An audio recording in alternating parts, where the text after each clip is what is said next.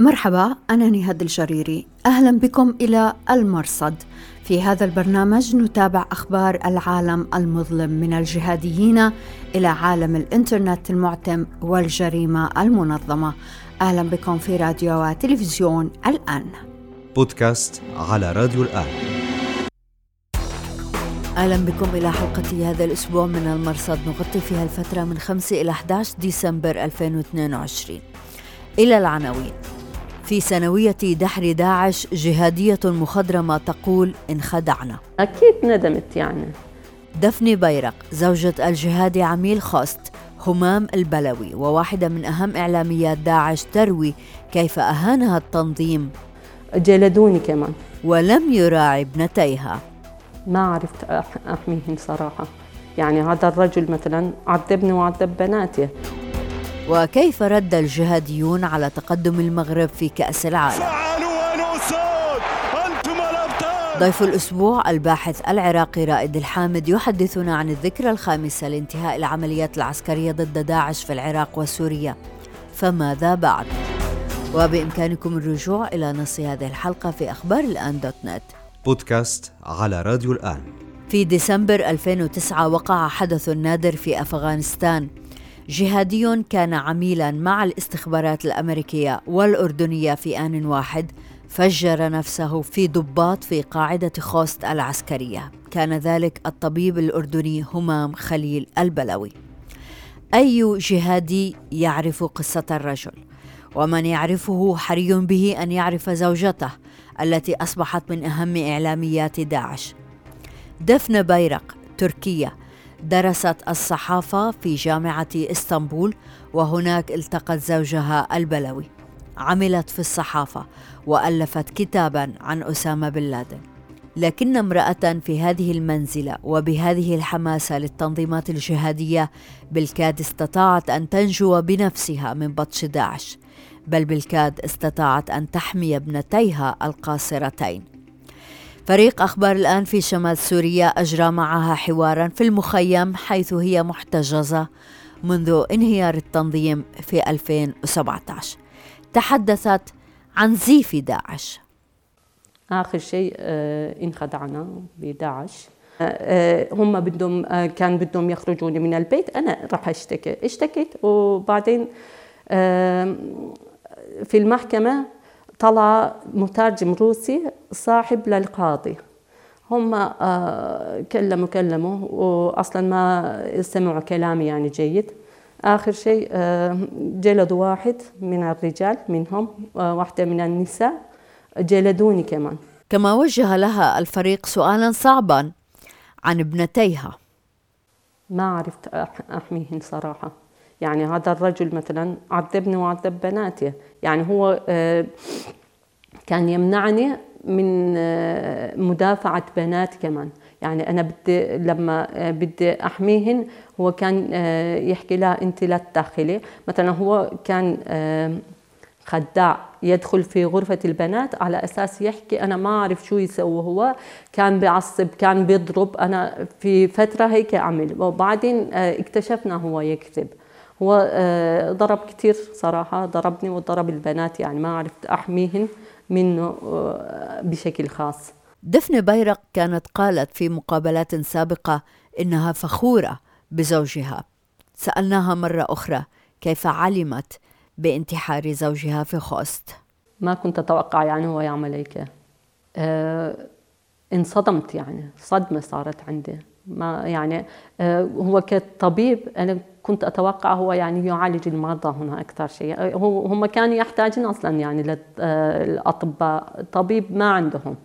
يعني كنت أتوقع هو يستمر يعني في علاج الناس. هو أصلا كان يكتب لي مثلا آه، رسائل آه، بين آه، حين وحين يعني في مثلا أربع شهور مرة. ما كان يكتب كثير بس مثلا هو يحكي لي أنا بعالج الناس بيعالج المرضى أنت لا تقلقي علي كل شيء يعني على ما يرام هون جيد واضح جدا التغيير الذي طرأ على تفكير دفنة ونظرتها إلى الحياة فأي مستقبل ينتظرها؟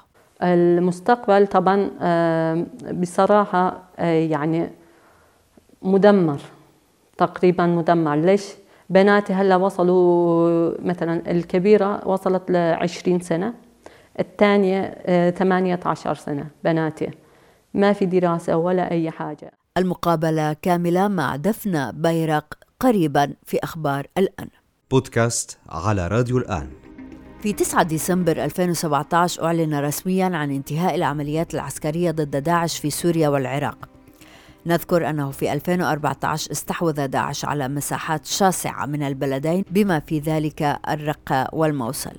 وفي وقت من الأوقات وصل عدد الساكنين في مناطق داعش حوالي عشرة ملايين نسمة.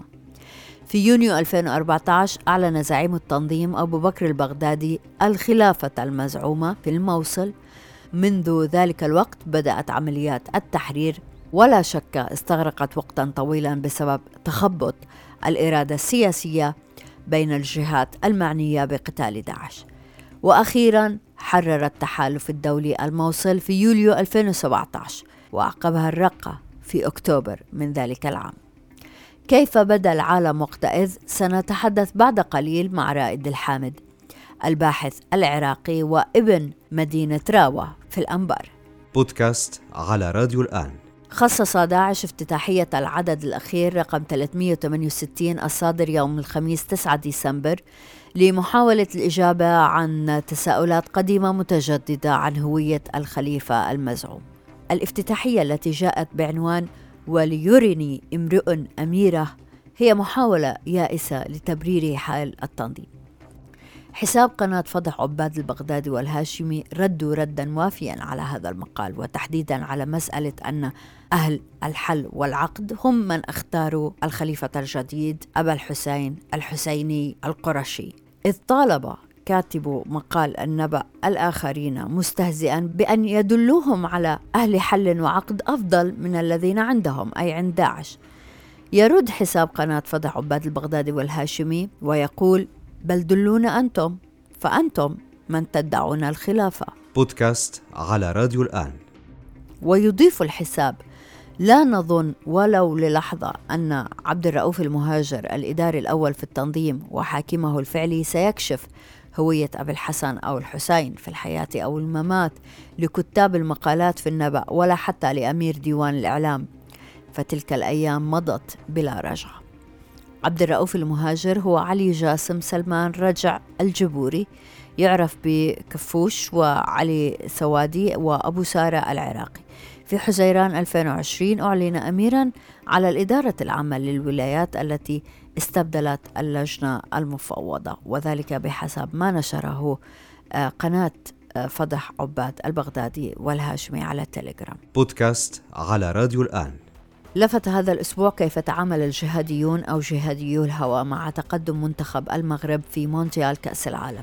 من ناحية تتسع الفجوة بين طالبان ومشجعيهم ومن ناحية أخرى نشهد تماثلا في المواقف بين الأضداد. أنس حقاني القيادي البارز في طالبان غرد نبارك لمنتخب المغرب أسود الأطلس فوزكم هو تشريف لكل العرب والمسلمين صنعتم التاريخ.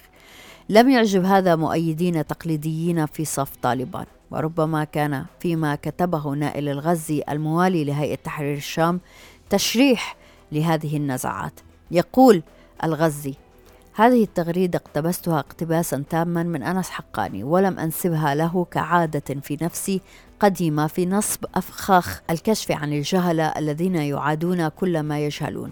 فثارت لهم ثائرة والتمسوا قبيح الأقوال والأوصاف فرمونا بها. فلما أتينا بالمصدر الذي اقتبسنا منه التغريدة والذي يرونه ماسحا كل خطأ وأساسا لكل فضيلة أسقط في أيديهم. وباتوا يتلمسون حسن العبارات للاعتذار الاعتذار لأنس حقاني ومعاتبته عتابا شفيقا رقيقا. فأساءوا في الأولى وأقبحوا في الأخرى. انتهى كلام الغزي. أما طارق عبد الحليم من كندا لم يعلق على كلام طالبان لكنه كتب أكثر من تغريدة في موضوع تقدم المنتخب المغربي في مونديال قطر. أختار منها رده على منشور ينتقد كلاما نسب إلى مدرب منتخب المغرب. دعا عبد الحليم على المدرب وقال إن شاء الله سيذله الله يوم السبت. لكن المغرب فاز ذلك السبت. السؤال بما أن عبد الحليم لا يقيم وزنا للفوز هل كان سيقيم وزنا للخسارة؟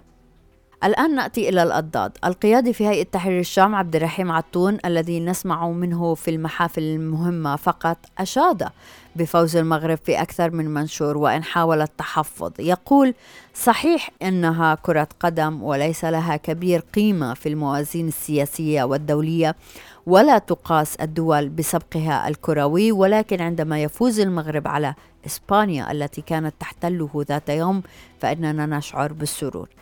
طالب العلم أبو يحيى الشامي المعارض والمنشق عن هيئة تحرير الشام نقل منشورا للدكتور أحمد القادري فيه الفرح بالانتصارات الرياضية مباح ولا دخل له بحالة الأمة وإخفاقاتها في نواح أخرى فلكل ميدان فوارسه. بودكاست على راديو الآن. نشرت الملاحم الذراع الإعلامية للقاعدة في اليمن بيانا تنفي فيه مسؤوليتها عن تفجير عبوات ناسفة في منطقة وادي عبيدة في مأرب شمال شرق صنعاء على أساس أن هذا العمل يقلق السكينة العام ولا يصب في مصلحة أهل السنة وألقوا باللائمة في ذلك على جهات مشبوهة بهدف تصفية الحسابات ومحاولة ضرب المجاهدين بالقبائل.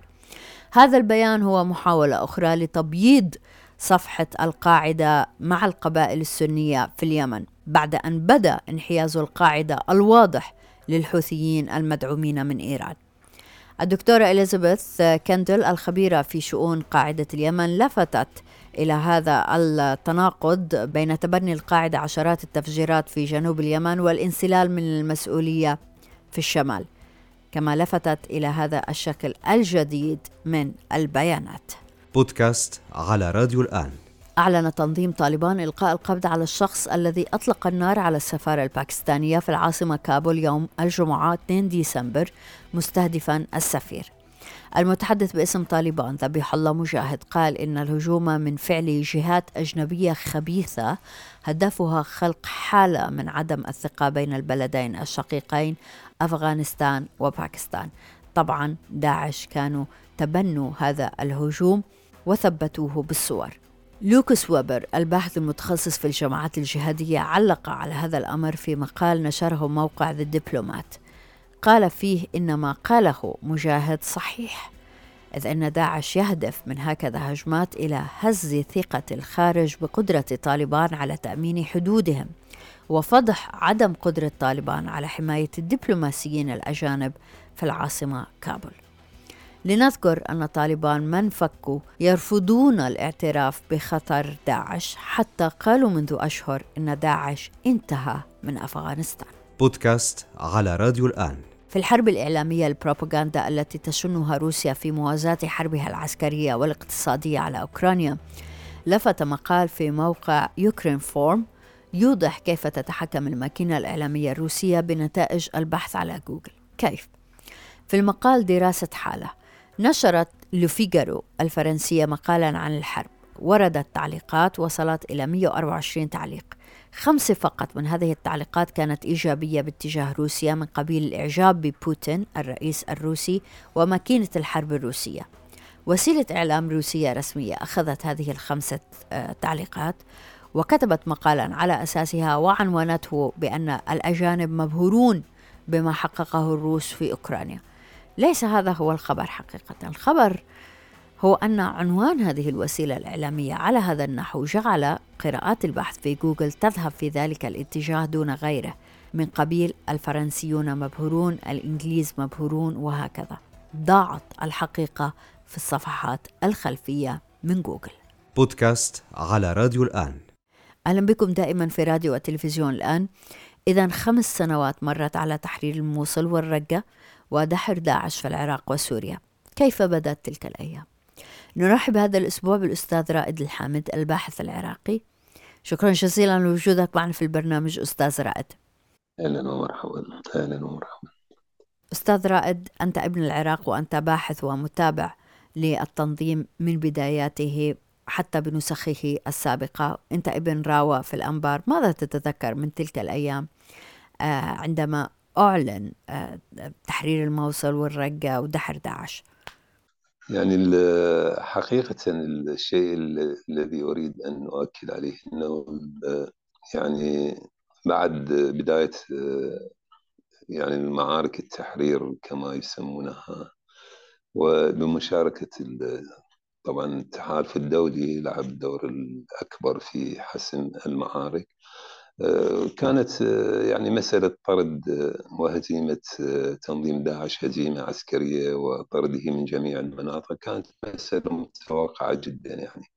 قد قد نكون يعني نرى أن هناك تأخير يعني في عملية حسم المعارك يعني. كان هناك تأخير فعلا يعني كانت المعارك لا تستحق كل هذا الوقت ولا تستحق كل هذه التضحيات لكن بالنتيجة كان هناك طرد يعني آخر مدينة أو آخر مدينة يتحرت هي مدينة راوة التي أنحدر منها في غرب العراق في 17 11 2017 في هذا التاريخ. وبعدها بأيام يعني أعلن كان رئيس الوزراء حيدر العبادي أعلن النصر على تنظيم داعش واعلن نهاية التنظيم. يعني هذا شيء مهم يعني إنه هو وكثير من القادة الأمنيين والعسكريين أعلنوا نهاية التنظيم لكن كانت الولايات المتحدة يعني أكثر فهما للواقع وأكثر ادراكا لواقع العراق فكانت تعبر عن نهاية يعني عن هذا اليوم الذي وصف بأنه يوم النصر. كانت تقول إنه انتهاء العمليات القتالية الكبرى ضد تنظيم داعش ولا يزال خطر تنظيم داعش قائم. يعني فعلا هو لا يعني في تلك الفترة لا يزال خطر التنظيم قائما وكان يعني آه، هناك استراتيجيات استخدمها التنظيم يعني هي الحفاظ على العنصر البشري. يعني كان المعارك الأخيرة كان يعني باستثناء معركة الموصل القديمة يعني المعارك الأخيرة في المدن وفي أغلب المدن كان آه، يسحب مقاتليه حتى في الفلوجة مثلا اللي هي معقل يعني كانت معقل أساسي وهي وهي التي آه، سيطر عليها التنظيم. قبل يعني سيطر عليها التنظيم بالكامل في بداية 2014 قبل أن يسيطر على الموصل بستة أشهر يعني. يعني هذه المدينة انسحب منها التنظيم وانسحب من غيرها ومن غيرها لأنه كان استراتيجية أن يحافظ على العامل البشري لأن هي سر وجوده وديمومته هو العامل البشري. وفي موازاة ذلك أستاذ رائد نتذكر يوم استولى داعش على الموصل حدث كان رهيب حقيقة في يونيو 2014 دخل داعش وساعدوا في ذلك امتعاض شعبي من السنة ضد حكومة المالكي في ذلك الوقت المدعومة من إيران طبعا. حتى صار تخبط والبعض من من من أهل السنة من من أهل الموصل رحبوا آه، بالدواعش. ماذا تذكر من تلك الأيام حتى يكون درسا في المستقبل؟ آه، يعني حقيقة في آه، يعني في شهر يعني أبريل أو أو بدايات مايو أنا كنت في مدينة الموصل وشاهدت الكثير من الممارسات التي تمارسها الشرطة الاتحادية. شاهدت يعني أيضا هذه تضاف إلى يعني هذا جزء من تراكمات ما شاهدته خلال فترة الاعتصامات، أنا كنت أعمل في مجموعة الأزمات الدولية وكنت أعمل على موضوع الاعتصامات وكنت أتواجد بالساحات طيلة 2013 فأنا أذكر يعني إنه في شهر الرابع أو الخامس التقيت في أربيل مع مجموعة يعني بعد عودتي من الموصل التقيت في أربيل مع مجموعة من يعني الشخصيات الموصلية فيها فيهم سياسيين يعني معروفين وفيهم عشائريين وفيهم يعني ناشطين إعلاميين أو أو سياسيين يعني من جماعة الاعتصامات وغيرها.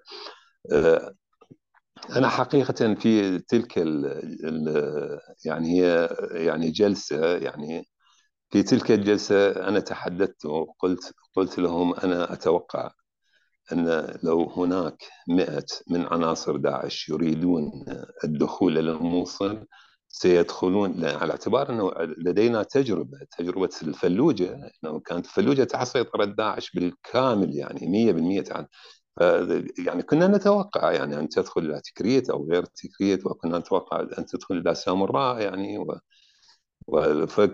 فإنه إذا أرادت أن تدخل إلى الموصل فهم لا يحتاجون أكثر من 100 لأنه لا القوات الأمنية يعني مستعدة أن تقاتلهم ولا الأهالي مستعدين أن يتعاونوا مع القوات الأمنية. يعني الناس كما قلنا أنه كانوا يرحبون بالشيطان لكن جاءهم يعني لا أدري بعده أو قربه عن الشيطان جاء داعش وكانت الناس ترحب بداعش في البداية. لكن بعدين الناس رفضت داعش بسبب ممارسات داعش. أيضا وكما قلنا انه التضييق على الناس والتطبيق الخاطئ أو يعني أنه كانت تريد أن تطبق يعني فهمها للإسلام فهمها الخاص للاسلام وهو فهم يعني مغاير للفهم اللي اعتاد اللي يعني المعروف عند أهل السنة والجماعة بالعراق. يعني يعني الفهم أو طريقة التطبيق. فهذه هذه الممارسات إضافة إلى أنه يعني كنا كلنا نتذكر أنه كانوا قد أعطوا آه، يعني عفو عن آه، عناصر الشرطة وعن الموظفين في المحاكم وعن غيرهم لكن غدروا بهؤلاء. يعني بعد أن أعطوهم الأمان وكما يقال بين قوسين استتيبوا يعني يعني دخلوا في الاستتابة وكذا وعفوا عنهم لكن بالنتيجة يعني يعني غدروا بالمستتابين وهناك يعني يعني أنا أنا اللي الذين أعرفهم شخصيا من من الذين يعني يعني استتيبوا وبعدين أخذتهم داعش وعدمتهم أنا أعرف على الأقل ست أو سبع أسماء يعني. لكن هي الأسماء يعني أكثر من مئات يعني الأسماء بالآلاف الذين استتيبوا وغدرت بهم داعش وقطعت رؤوسهم أو غيبتهم أو كذا أو كذا وكثير من من المقابر الجماعية التي تظهر هي لمستتابين من عناصر الشرطة ومن يعني خاصة الشرطة والجيش والقضاء. يعني كان أيضا يركزون على على القضاء على المحاكم وال يعني على المنتسبين إلى المحاكم والدوائر القضائية. أستاذ رائد لا يزال الامتعاض الشعبي موجود إلى أي درجة تغيرت الأحوال؟ هل لا يزال أمام داعش فرصة للتجنيد بحجم لافت في العراق وسوريا في العراق تحديدا؟ لا أعتقد يعني مسألة التجنيد الآن هي أصعب من مسألة الحصول على المال هناك أيضا التنظيم يعاني من مسألة الحصول على المال لذلك يلجئ إلى أساليب العصابات الإجرامية بالاختطاف بالخطف والابتزاز وقطع الطرق وغيرها فهو يعاني يعاني من مسألة التجنيد يعني يعني يعني الخسائر التي تعرض لها على المستوى القيادي يعني مستوى القيادات التعويض صعب جدا يعني هذا يحتاج إلى سنوات من التدريب والتأهيل واكتساب الخبرة وكذا. فهذا من الصعب تعويض التنظيم خلال يعني هذا العام تحديدا يعني.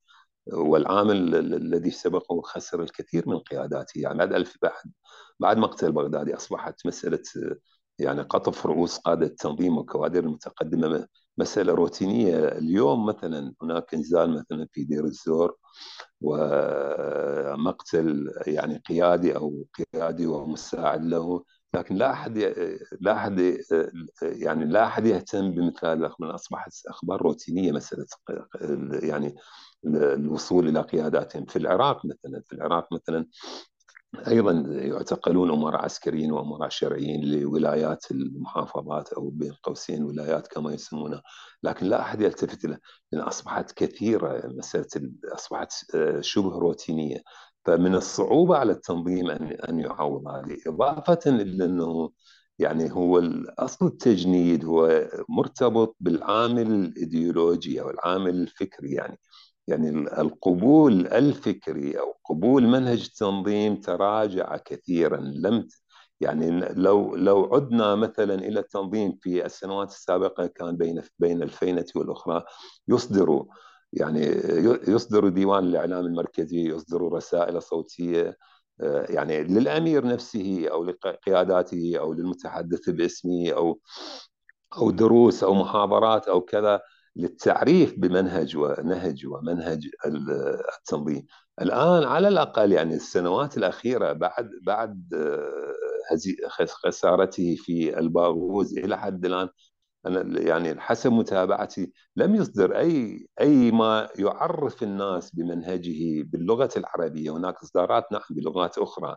حسب حسب متابعتي إنه هو ويركز على الناطقين بغير العربية فهو أغلب اصداراته للتعريف بالتنظيم أنا أعتقد هو يمر بحالة يأس إنه يعني لم يعد لديه ما يقوله للناطقين باللغة العربية، الناطقين باللغة العربية عرفوه عن قرب وعرفوه تماما.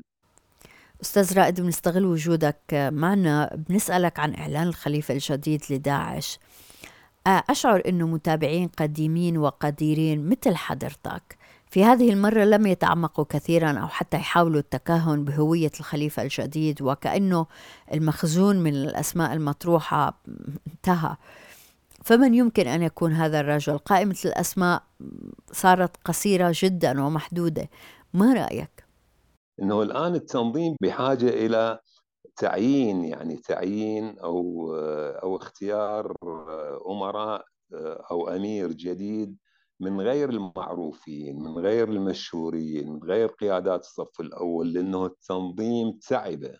والتنظيم يعني أصبح يعني قيادة التنظيم أصبحت صغيرة في عين في عين أنصارها وفي عين جنودها عندما عندما يقتل يقتل الأمير وهو في مخبأ في منطقة سيطرة هيئة تحرير الشام الخصم اللدود أو العدو اللدود للتنظيم عندما يقتل في مخبئه. ثم آه، يعين خليفة بدلا عنه ويعتقل بعد شهرين. ثم يعلن آه، يعلن التنظيم نفسه بعد خمسة آه، خمسة أشهر من أو ستة أشهر من اعتقال خليفتهم الجديد. يعني ستة أشهر لا ندري من كان يدير التنظيم. بعد ستة أشهر يعلن مقتل أبو الحسن الهاشمي يعني هناك إشكاليات كبيرة إشكاليات كبيرة. فلذلك أنا أعتقد إنهم يلجؤون إلى اختيار سيلجؤون أو لجأوا إلى اختيار شخصيات غير معروفة على الإطلاق. يعني هؤلاء يبايعون وهما يبايعون اشباحا يبايعون خ... يعني يعني هذه الطاعة العمياء وهذه الطاعة غير يعني غير المسبوقة بالتنظيمات أن تبايع شبحا وأن تبايع أن تبايع المجهول. ولهذا طبعا محاذير شرعية آه، نفسهم داعش أوقعوا أنفسهم فيها. الأستاذ رائد الحامد شكرا جزيلا آه، لك. الله الله يحفظك الله يعزك. وشكرا جزيلا لوجودكم معنا في راديو وتلفزيون الآن. أنا نهاد الجريري مع السلامة. بودكاست على راديو الآن.